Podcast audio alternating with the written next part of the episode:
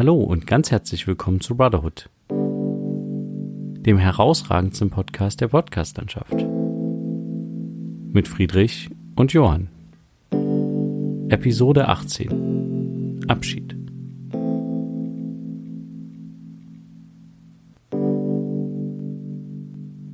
Ja, Ja, grüß dich Friedrich. grüß dich, Johann. Na, wie ist es dir jetzt die Woche ergangen? Was war los? Was ist passiert? Also bei mir ist so auch so ein bisschen was passiert, ähm, aber dazu später mehr. Äh, ich habe noch ein paar äh, Nachforschungen zu unserer letzten Folge vorher ähm, Okay. betrieben. Und zwar einmal zu dem Punkt äh, Journalisten und Geschenke und diese Geschichte. Ah, ja, genau, ja. Und dann noch zum Thema NASA-Mondlandung. Ähm, fangen wir bei den Journalisten an. Ich habe da mal ein bisschen recherchiert im Internet Hm. und ich bin da auf eine Seite gestoßen, die quasi den Pressekodex auseinandergenommen hat, was das angeht. Ja. Und da gibt's äh, wohl einen Artikel mh, beziehungsweise einen Paragraphen, der quasi äh, besagt, dass Geschenke, die die freie Meinung des Journalisten ähm, beeinflussen können, äh, Ja. nicht mit der freien Presse vereinbar sind. Okay. Sprich, ein größeres Geschenk hier, du kriegst ein Auto, wenn du das und das über mich schreibst, ist nicht genehmigt oder du kriegst 100 Euro, wenn du das und das über mich Das schreibst, hätte ich ist mir klar. schon gedacht, ja. Hm. Aber ähm, da stand nichts von, ein, ein Haferkeks darf nicht angenommen werden. Also Okay, das ist, glaube ich, kein Problem. okay, gut. Ja, so viel dazu. Und ähm, was die NASA-Mondlandung angeht, gab es äh, in der Woche noch ein Video von dem YouTube-Kanal ClickZoom Science and Fiction, ähm, so ein Wissenschaftskanal mehr oder weniger. Okay. Und äh, die haben quasi in den Raum geworfen, dass die NASA, ähm, das haben sie mit verschiedenen Artikeln begründet, ähm, kein Geld hat, um diese Mondlandung überhaupt auch nur ansatzweise ähm, ja, zu vollziehen, 2024.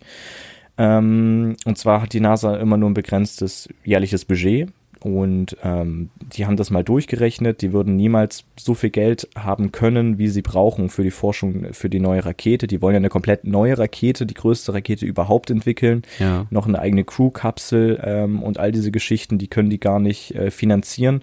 Die kriegen zwar dieses Jahr auch irgendwie mehr Geld aus irgendeinem Studentenfonds, ähm, vermutlich, aber das sind auch nur ein paar Milliarden, die brauchen aber noch mehr Milliarden. Ähm, Ja, Und okay. das ist halt, also es geht da so um drei bis vier Milliarden und die brauchen aber 13 Milliarden oder so. Also da sind so ein paar Geschichten, die da nicht ganz aufgehen. Ja, okay, aber es könnte ja sein, dass die NASA sich mit der ESA zusammentut zum Beispiel Genau, und ja. äh, die ESA irgendwie einen, einen der Komponenten irgendwie entwickelt und äh, beisteuert und das in Kooperation mit der NASA zum Beispiel. Also das könnte ich mir ja vorstellen, Ja. dass es dadurch halt irgendwie möglich ist. Ich denke auch, dass die mit irgendwelchen Firmen dann noch zusammenarbeiten. Vielleicht steht, entsteht dann auch eine Kooperation mit den ganzen anderen privaten Raumfahrtunternehmen, mit SpaceX oder hier mit den Amazon äh, Raketenunternehmen, also von dem Amazon-Typen da ähm, oder so, also die ganzen privaten Geschichten, vielleicht entsteht da noch was. Also ich denke, Das das, ist- ist schon machbar. Die werden sich das schon gut überlegt haben. Das ist ja eigentlich das Coole an der Raumfahrt, dass quasi so unterschiedliche Nationen zusammenkommen, trotz irgendwelcher Konflikte. Also Ja. sind halt auf der äh, ISS irgendwie Amerikaner und Russen genauso wie auch Chinesen manchmal und äh, Europäer und Ja. äh, die aktuellen Konflikte, die auf der Erde stattfinden, die tangieren die halt nicht und das ist irgendwie auch ein cooler Aspekt der Ja. Raumfahrt, finde ich, so, dass, dass man auch so noch zusammenarbeiten kann, trotz aller Differenzen oder ähm, Konflikte, die man irgendwie gerade austrägt, eigentlich, ja. Genau, ja. Ähm, bei mir ist halt noch ein bisschen was die Woche passiert und zwar habe ich mir eine neue SIM-Karte gekauft. Also nämlich nicht gekauft, sondern kostenlos bekommen. Oh. Ähm, äh, online über den Anbieter FreeFunk, FreeFunk, wie auch immer. Das ist eine, ja, ein Programm quasi von Mobilcom Debitel. Und ähm, das Besondere daran ist, deswegen habe ich mir diese SIM-Karte geholt, ist, also du loggst dich über eine App ein, gibst dann da deine ganzen Daten ein dann wird dir am nächsten Tag eine kostenlose SIM-Karte zugeschickt. Das ist eine Prepaid-Karte, ähm, sprich, du bist eigentlich nicht an einen Vertrag gebunden, aber es gibt trotzdem eine vertragliche Bindung, mehr oder weniger. Okay. Du hinterlässt in der App quasi ähm, PayPal, also quasi ein äh, Online-Bezahlmittel und ähm, kannst dann täglich dir äh, entweder unbegrenztes Datenvolumen holen, das kostet dich 99 Cent, oder du holst dir ein Gigabyte für 69 Cent. Und wenn man das hochrechnet, ne, schlaue Leute wissen, dass in einem Monat ungefähr 30 Tage hat und dann kommt man im Monat auf 30 Euro für unbegrenztes Datenvolumen. Dazu zählt dann auch noch eine unbegrenzte Telefonie-Flat und auch noch SMS. Ähm, was du halt mit einem Euro am Tag bezahlst. Du kannst das Ganze auch jeden Tag erneut wieder kündigen, wenn du das Okay, nicht ja. willst, ähm, musst aber dann, kannst es maximal nur 14 Tage quasi pausieren. Ähm, dann musst du mal irgendwann mal wieder eins von den beiden Sachen ausgewählt haben. Ähm, also bist du mehr oder weniger auch an den Vertrag gebunden, aber du kannst es auch komplett kündigen. Ohne Und Grund. über, über was für ein Netz läuft das? das läuft übers O2-Netz. Ah, okay. Ja. Mhm. Das ist eigentlich äh, sehr interessant. Ich probiere das jetzt ein bisschen aus. Ähm, ich habe deswegen aber nicht meine Nummer gewechselt, sondern ich habe das quasi aktuell ähm, das iPad äh, damit bestückt und mache darüber halt einen mobilen Hotspot, um das mal ein bisschen auszuprobieren. Ja. Und ähm, ja, Okay. ich schau mal, wohin das führt. Aber ist jetzt kein Product Placement hier. nein, Stelle. auf gar keinen Fall, nein. Aber du äh, testest das jetzt mal. Ich teste das für Okay. mich aus, ja. Ist Kannst ja mal sagen, wie das ist. Also ähm, ich empfinde es gerade noch irgendwie ein bisschen als spooky. Mhm. Ich kann es gerade, naja, irgendwie, ich finde es auch komisch, dass man das irgendwie für jeden Tag irgendwie machen muss. Ähm, und ja, ja kein, ich, ich verstehe nicht ganz, wie, wieso man unbegrenztes, also woher das unbegrenzte Datenvolumen herkommt. Ähm, Wie meinst du? naja, wenn du, wenn du das unbegrenzt nutzen kannst, Ja. äh, keine Ahnung. Ich finde es einfach komisch. Nee, Warum findest du es komisch? Das ist das eigentlich in anderen Ländern das Normalste der Welt, dass du unbegrenzt Datenvolumen für einen Sportpreis hast. Und wir hier in Deutschland hängen immer noch bei ein paar Gigabyte rum, wofür wir richtig viel Geld raushauen. Jetzt wird es langsam Zeit, dass es mal auch mal nach Deutschland kommt. Ja, und äh, ja, klar, wenn das funktioniert. Ja, das, das, das will ich ja eben ausprobieren. Also EU-Roaming ist da noch nicht mit drin, das soll aber auch noch zusätzlich kommen. Das heißt, Ja. es ist aktuell nur in Deutschland irgendwie möglich, aber wenn das dann auch noch kommt, das wäre natürlich optimal. Ich probiere es aus ähm, und dann äh, halte ich dich darüber auf dem Laufenden, ob Krass. du dann auch einen Vertrag wechseln könntest. Du kannst dann auch theoretisch deine Nummer mit übernehmen, Ja. musst aber beim alten Anbieter 30 Euro dalassen, damit die das äh, machen. Ja, Und, gut, ähm, okay, das ist dann halt so. ja, Ja. aber das finde ich eigentlich sehr interessant. Genau, ich habe noch äh, was zu erzählen. Ja, klar, hau raus, Und hau zwar raus. habe ich in der letzten Woche auch ein ähm, quasi ein mehr oder weniger Schnäppchen auf Ebay gezogen. Okay. Ähm, da gibt's ja Auktionen und da habe ich quasi ein technisches Gerät geholt. Was es jetzt ist, ist eigentlich sinnlos zu erzählen, sonst muss ich das hier noch ausführen. Also es ist eine Game Capture Card für Leute, die Okay. da einen Plan haben. Ist aber egal, darum geht's nicht. Es geht nur darum, was danach passiert ist. Und zwar, ich habe quasi bis zur letzten Minute, ich saß vorm Rechner, habe noch nicht mitgeboten und dann in der letzten Minute habe ich mitgeboten und Ja. dann dadurch das auch bekommen, weil ich halt bis zum Schluss dabei war, bis zur letzten Sekunde. Ähm, ja, und Leute, die da vorher geboten haben, halt nicht nochmal reingeschaut haben, etc. Egal. Ja. Ähm, danach habe ich mich mit dem Verkäufer auseinandergesetzt, ihm gesagt, hier, ähm, geht's über PayPal, das wäre mir am sichersten. Dann meinte er, nee, nur ähm, Überweisung. Habe ich gesagt, na gut, okay, dann schick mir deine Daten. Dann Überweisung gemacht und Ja. gefragt, ob er das, also ich habe es quasi an einem Samstag überwiesen und gefragt, ob er, wenn er am Montag das Geld schon hat, mir das dann sofort zuschickt. Und dann meinte er, jo, klar, kannst damit rechnen, so. okay. Am Montag habe ich ihm geschrieben, wie sieht's aus? Ist schon was da? Nicht geantwortet. Dachte ich, okay, gut, ja, was auch immer. Habe ich ihm am Dienstag geschrieben, wie sieht's aus? So langsam müsste doch mal das Geld da sein. Ähm, hast du schon losgeschickt? Auch keine Antwort bekommen. Ähm, am Mittwoch Okay. habe ich ihm dann äh, morgens, beziehungsweise, nee, ich habe ihm nochmal am Dienstagabend dann nochmal geschrieben, weil ich ihn Dienstag früh geschrieben habe. Dienstagabend nochmal, wie sieht's aus? Kriege ich irgendwie mal eine Nachricht, wie es aktuell der Stand ist oder so? Hm. Und währenddessen hat sich der Status bei eBay, ich kann nämlich von mir aus einstellen, dass ich bezahlt habe, quasi so einen Button drücken, bezahlt und dann steht da bezahlt, aber dann hat sich das gewechselt zu Zahlung ausstehend, was mich ein bisschen gewundert hat. Vielleicht konnte er das dann noch einstellen, das war irgendwie komisch. Hm. Und dann habe ich ihm quasi am Abend nochmal geschrieben ähm, und habe dann am Mittwoch nochmal ihm geschrieben, früh morgens, habe gesagt, hier, pass auf, so sieht's aus, das müsste am 31. ankommen. Ähm, Sprich heute am Freitag ähm, und äh, dann müsstest du es eigentlich jetzt allerspätestens am Mittwoch losschicken, weil Donnerstag ist Feiertag, das heißt, du müsstest jetzt mal langsam loslegen. Hm. Sollte das nicht eintreffen, kann ich den Kundenservice mit einschalten und darauf habe ich aber keinen Bock, weil ich will keinen Stress, ich will einfach nur mein Produkt haben, was ich da gekauft habe. Okay. Hat er auch nicht geantwortet bis zum Abend. Dann hat er da geschrieben, ja, hier äh, ist schon versendet, alles gut. Das Geld war nur noch nicht da, deswegen habe ich es noch nicht verschickt. Und dann dachte ich mir, ja toll, Kollege, ey, dann Nachhinein hättest du mir das ja mal einfach mal schreiben können. Für mich war das in dem Moment halt wirklich einfach nur merkwürdig, weil er sich überhaupt nicht gemeldet hat. Ja. Und am Anfang, als ich quasi kurz nach der Auktion mit ihm geschrieben habe, so übel freundlich war. Und das ist ja so ein bisschen das, was ja auch manche Leute von eBay von solchen Aktionen abhält, weil da halt viele Betrüger unterwegs sind und so. Aber man hat inzwischen halt durch PayPal, deswegen wollte ich halt auch mit PayPal bezahlen, noch zusätzliche Sicherheiten drin, dass Aber das ging ja- Geld er wollte bekommen, ja wenn nicht. ich das Produkt habe. Ja, genau. Er wollte es nicht, weil er es nicht hat. Okay, Das hat ja aber auch nicht jeder PayPal. ja, aber ähm, das er hätte dich jetzt auch veralbern können. Er hätte mich auch veralbern können, genau. Der Vorteil ist, ich habe ähm, quasi seine Bankdaten halt mehr oder weniger. Ich habe seinen Namen und ich konnte in eBay auch seine Adresse sehen, weil er nämlich schon Einkäufe getätigt hat. Ja, okay. Das war mir möglich. Das heißt, ich hätte zuerst den Kundenservice eingeschaltet, die hätten äh, ihm mehrere Male geschrieben, hätten ihm vermutlich auch einen Brief geschickt, mehr, keine Ahnung, weiß ich nicht. Hätte ich mein Geld zurückfordern können und wäre dann eine Woche oder einen Monat nichts passiert, dann hätte ich auch Anzeige erstatten können. Also das wäre dann auch noch weit gegangen. Das waren am Ende 80 Euro. Das ist jetzt nicht viel, aber auch nicht wenig. Für mich ist es eigentlich, Ja. sind es 80 Euro, sind 80 Euro. Das lässt man mal nicht einfach so irgendwo liegen.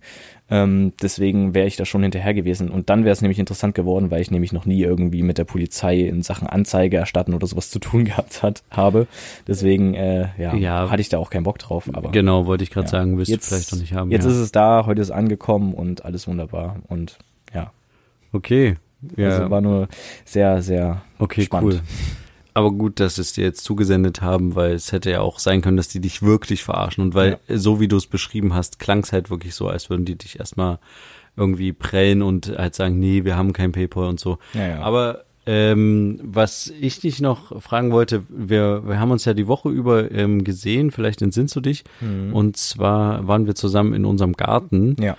Da muss ich mal kurz ausholen für alle da draußen. Wir haben quasi ähm, ein altes Gärtnereigelände, was wir nutzen können von einem, äh, von einem Freund von uns, ein Kindergartenfreund von mir.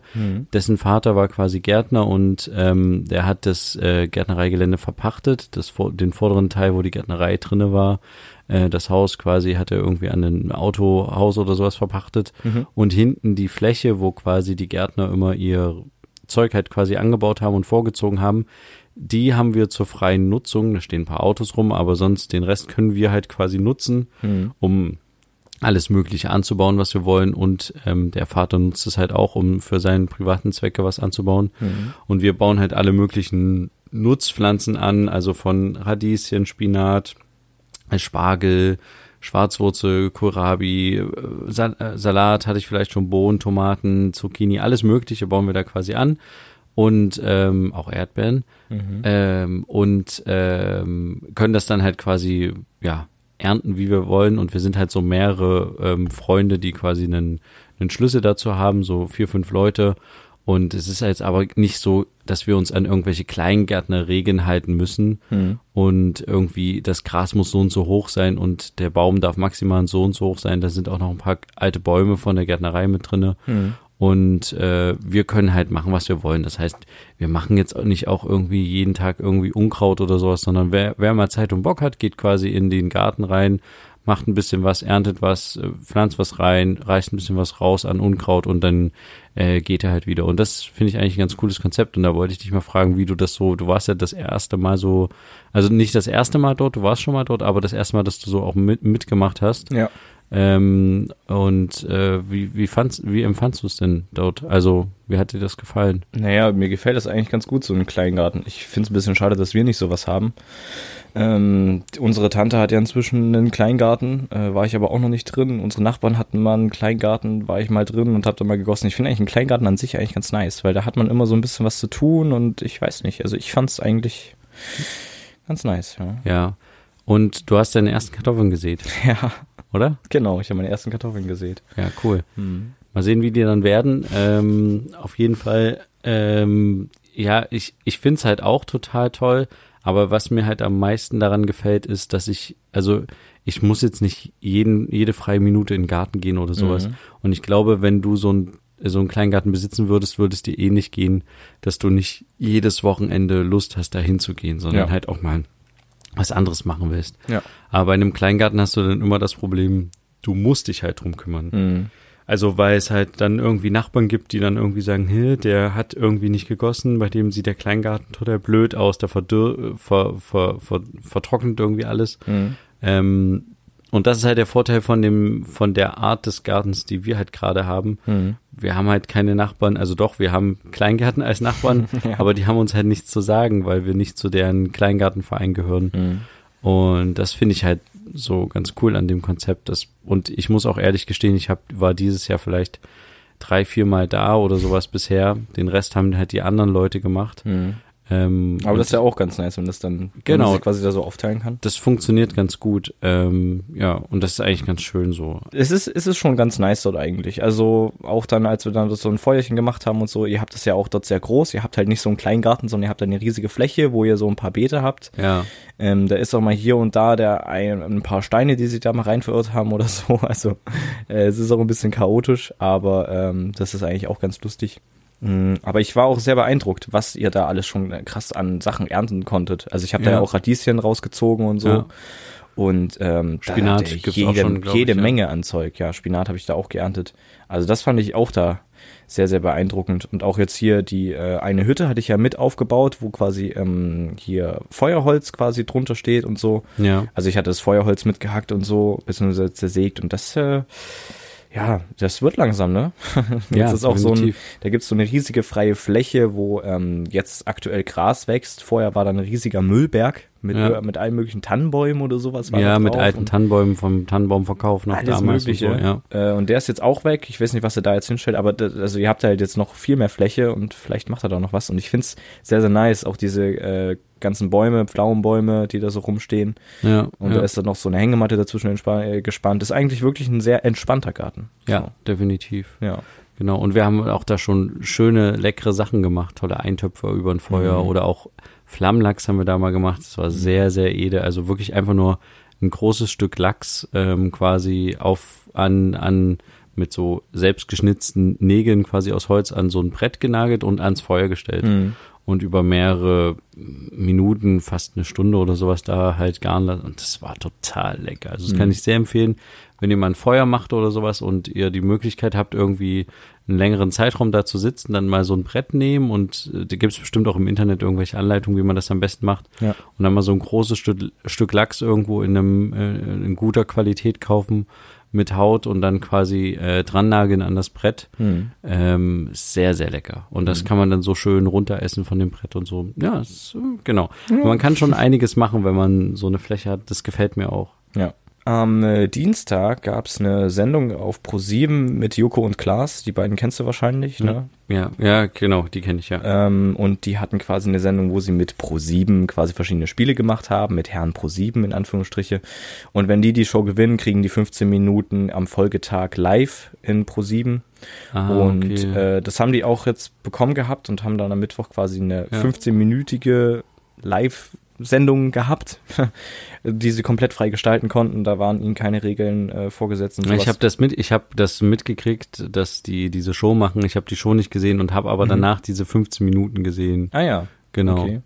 Das fand ich nämlich, darauf wollte ich nämlich jetzt gerade eingehen. Diese Ja. 15 Minuten ist schön, dass du es gesehen hast. Ähm, und zwar, ich dachte so, Joko und Klaas, die machen halt sehr viel Blödsinn, ne? Ähm, Ja. Die machen auch sehr viel krankes Zeug und ich hätte gedacht, dass die in diesen 15 Minuten auch irgendeinen Blödsinn machen. Irgendwas, eine Tortenschlacht, was weiß ich, irgendeinen übelsten, abgeranzten Blödsinn, was auch immer, wie es halt für die typisch ist. Ja. Ähm, aber haben sie nicht gemacht, ne? Haben sie nicht gemacht. Sie haben am Anfang ein paar Sachen vorgelesen, die sie machen würden oder machen könnten, aber haben sie nicht gemacht, sondern die haben wirklich, wie ich fand, diese Sendezeit mit einer sehr schönen Message mehr oder weniger ähm, verwendet, haben dann einen Stuhl in die Mitte gestellt und drei Personen, die äh, wichtige Sachen zu sagen hatten, ähm, dann dahingesetzt, die dann da äh, gesprochen haben. Ja, Währenddessen ja. ist eine Kamera um die drumherum gefahren auf Schienen. Ähm, und das fand ich sehr interessant. Also es war eine von einer Retterorganisation da, von Juventa. Juventa, Ja. ähm, dann ein Obdachlosenhelfer und äh, eine Frau aus, Jamen. aus Yamen, Genau. die ähm, genau quasi in einem jetzigen fast Nazi-Dorf lebt und äh, dort sich versucht dagegen zu wehren auf dem Hof und genau fand ich sehr interessant, was diese zu erzählen hatten, ähm, was die Kapitänin zu erzählen hatte, was der Obdachlosenhelfer zu erzählen hatte, ähm, auch diese Message dahinter irgendwie ähm, fand ich fand ich Ja, sehr sehr ich fand's auch, interessant. ich fand's auch sehr stark. Und es wird, glaube ich, gerade auf YouTube auch äh, groß geklickt. Es hat schon über eine Million Aufrufe, Mhm. der, der Clip. Aber d- das würde mich jetzt mal interessieren.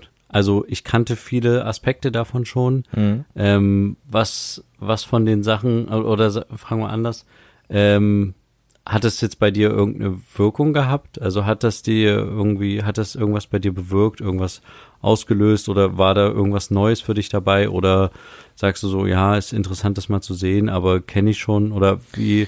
Mm, Teils, teils. Also ähm, ich kannte ja äh, schon einiges, vor allen Dingen mit den Flüchtlingsbooten und sowas, weil du ja da auch äh, in Malta warst und so und deswegen Mhm. kenne ich auch die Story von der Lifeline.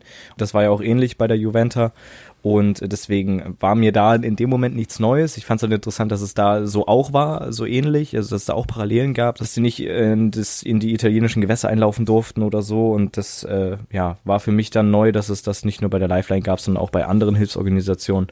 Ähm, das mit dem Obdachlosenhelfer fand ich sehr interessant, dass der, wie, wie der sich einsetzt, eingesetzt hat. Seit 27 Jahren ist er da tätig gewesen oder Ja. tätig.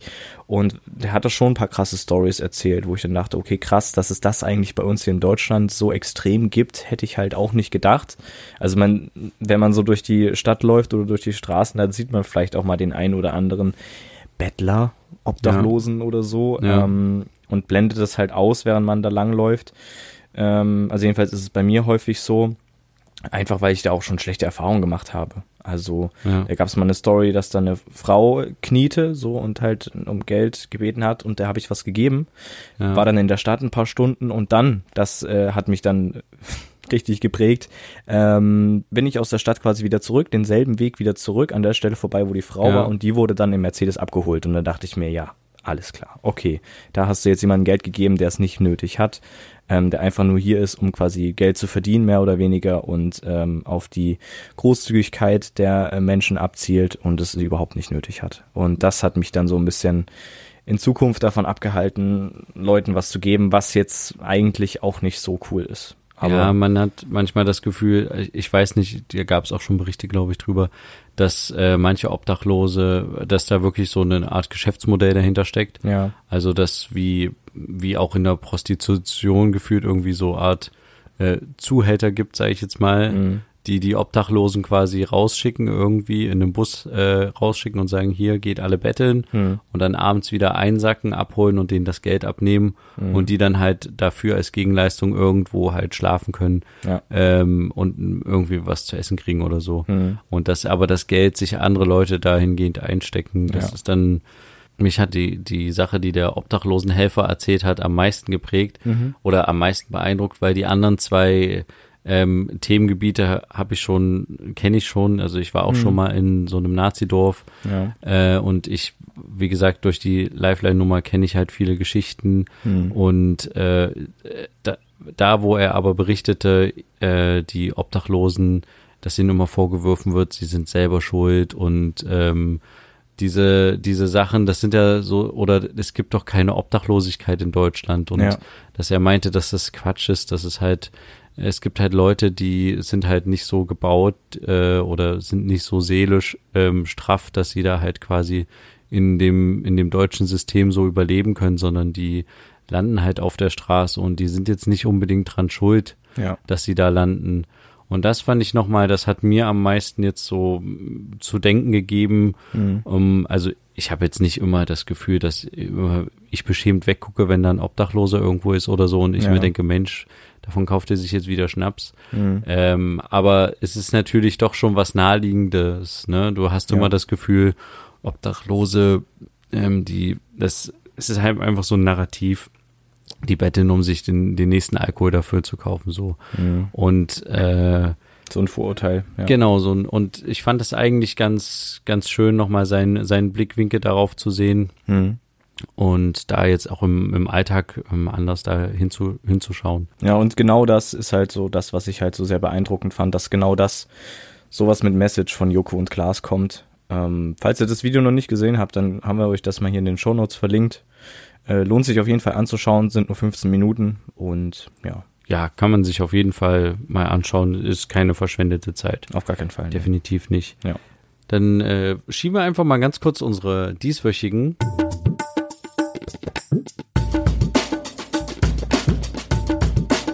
Bro Shorts. ein.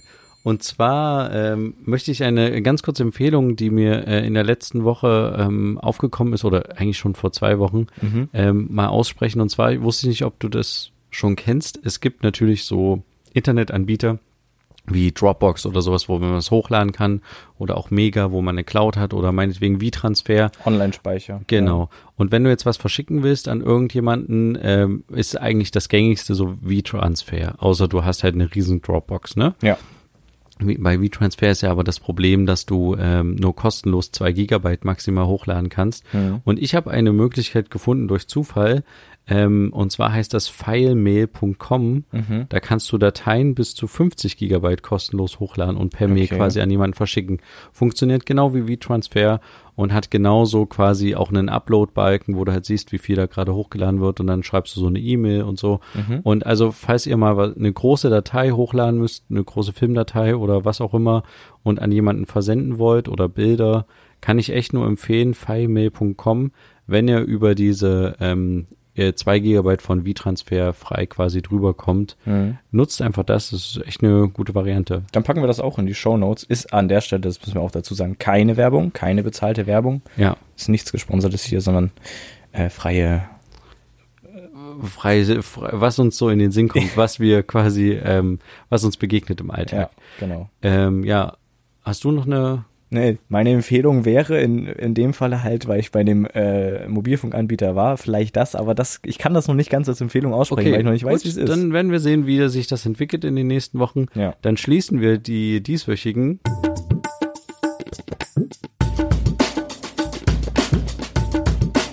Bro Shorts. Dann würde ich jetzt tatsächlich mal zu einem ganz anderen Thema kommen, Mhm.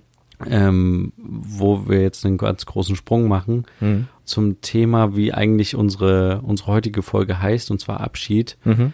Ich find's sehr schwierig, einen Menschen, wo du weißt, dass er quasi stirbt, ähm, zu äh, sich von ihm zu verabschieden. Mhm. Also der der Opa meiner Frau ist quasi jetzt äh, ist schon seit längerer Zeit hat er Krebs Mhm. und liegt jetzt halt seit einer Woche im Sterben. Also es ist quasi so, dass er keine, ähm, er isst nicht mehr viel, er liegt nur noch im Bett rum, er möchte aber auch nicht ins Krankenhaus, er, er kriegt sehr do, so dolle Schmerzmittel, er kriegt Mhm. noch gleichzeitig die Chemotherapie, aber ähm, er, ähm, wie gesagt, er isst nicht viel, er trinkt nicht viel, er hat keine Kraft dadurch, dass er nicht viel trinkt und viel Mhm. isst.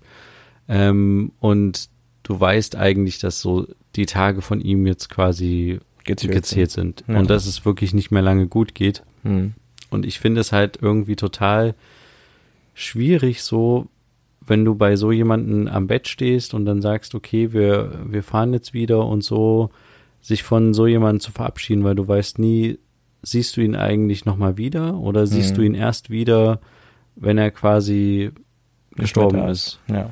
Ich weiß immer nicht, wie ich in solchen Situationen damit umgehen soll oder auch wie man quasi mit solchen, also mit, mit, mit Leuten oder mit so nahen, mit so nahen stehenden Menschen quasi dann auch spricht. Man spricht ja nicht offen über das Thema mit denen. Also Über Tod spricht man nicht offen. Ja. ja, und äh, ich, ich sag ja nicht, tschüss, bis zum nächsten Mal, hoffentlich hältst du durch oder sowas. Also, nee, Ja. ja. aber weißt du, was ich meine? Natürlich, klar. Irgendwie ist das so, ähm, ähm, ja, und es ist ein Tabuthema.